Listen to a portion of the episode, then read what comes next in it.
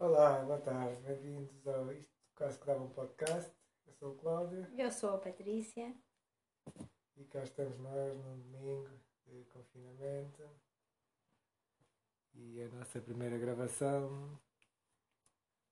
A minha ideia é falarmos sobre os domingos. Como é que eram os teus domingos de infância, Patrícia? O que é que te lembra os domingos de infância? Ver uma gaiva? Também, mas ainda hoje não gosto muito dos domingos. Hoje sim, porque amanhã não vou trabalhar, que é véspera de feriado. Mas normalmente não era, nunca foi os meus dias preferidos. Agora talvez sejam mais, mas nunca foram os meus preferidos. Também, mas o que é que fazias nos domingos? Ainda diz o quê? Ah, Olha, tinha que me levantar cedo para ir à catequese, o que eu achava muito chato mesmo. Muito chato. E chegava sempre atrasadíssima, já só conseguia, ou seja, não ia à missa, já só conseguia ir à catequese e tinha que ouvir um ralhete imenso por não ir à missa. E era muito chato porque já ao sábado levantava-me cedo para ir para a patinagem e durante a semana tínhamos que ir para a escola e ao domingo tinha que ir para a catequese, que andei até aos 15 na catequese. Tinhas que ir à missa e a catequese era depois da missa. Não, a catequese era antes, por isso Ah. eu faltar à missa para poder ir à catequese, que aí não podíamos faltar. Ah, a missa podias faltar, a catequese é não. Sim. Ah, Mas claro, tínhamos que ir assim, era chato.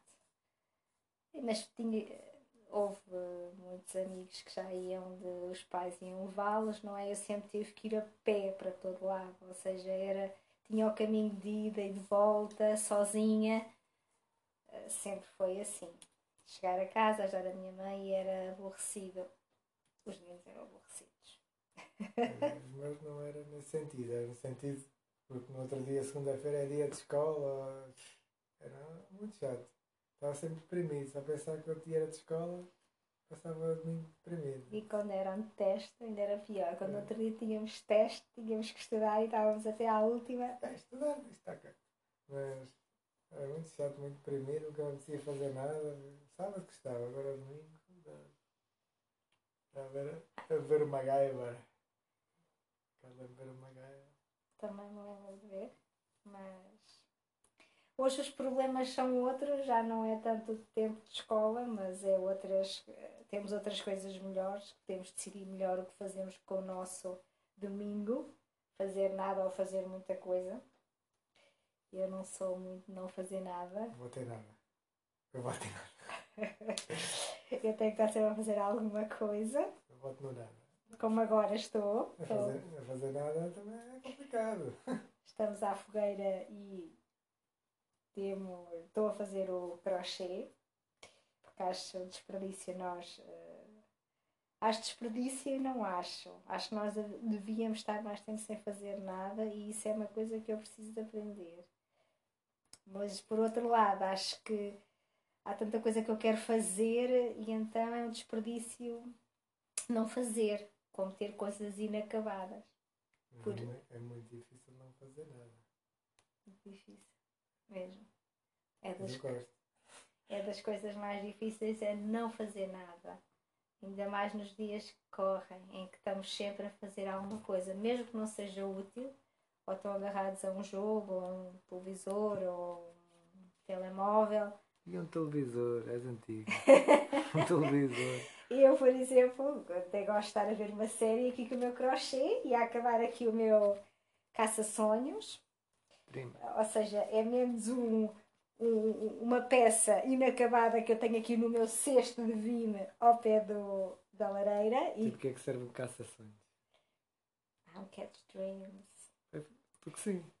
Não, Ok. isto eh, para as pessoas que estão a ouvir e para tentarem visualizar o que eu tenho aqui, Google. é como se tivesse uma, uma mandala.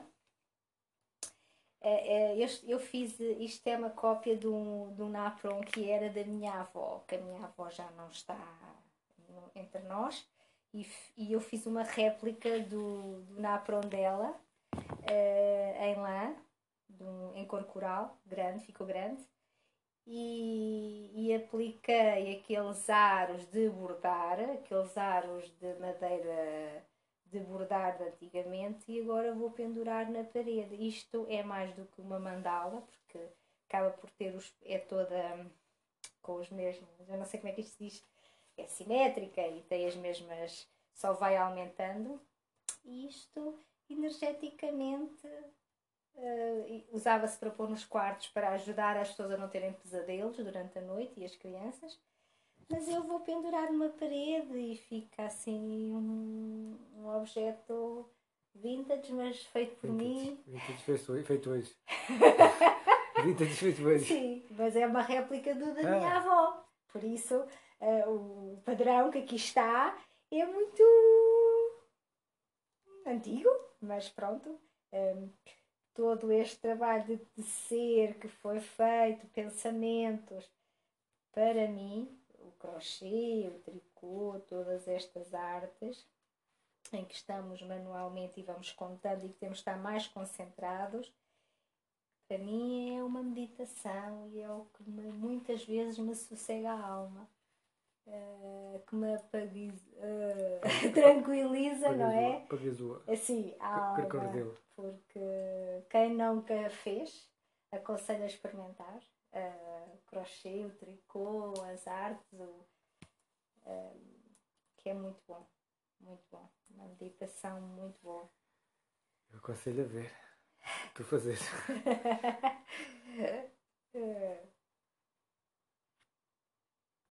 Então, e que mais memórias tens da tua infância, a lareira?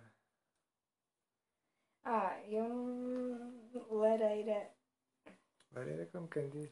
Tinha lareira que era para a parede do meu quarto e eu preferia estar com os pés na parede do meu quarto do que estar na sala. Pronto. Mas isso é a vida familiar, são outros assuntos, outros 500. Ia jogar a bola. Bola, bola, bola. A bola. Mas Está no meio do mato.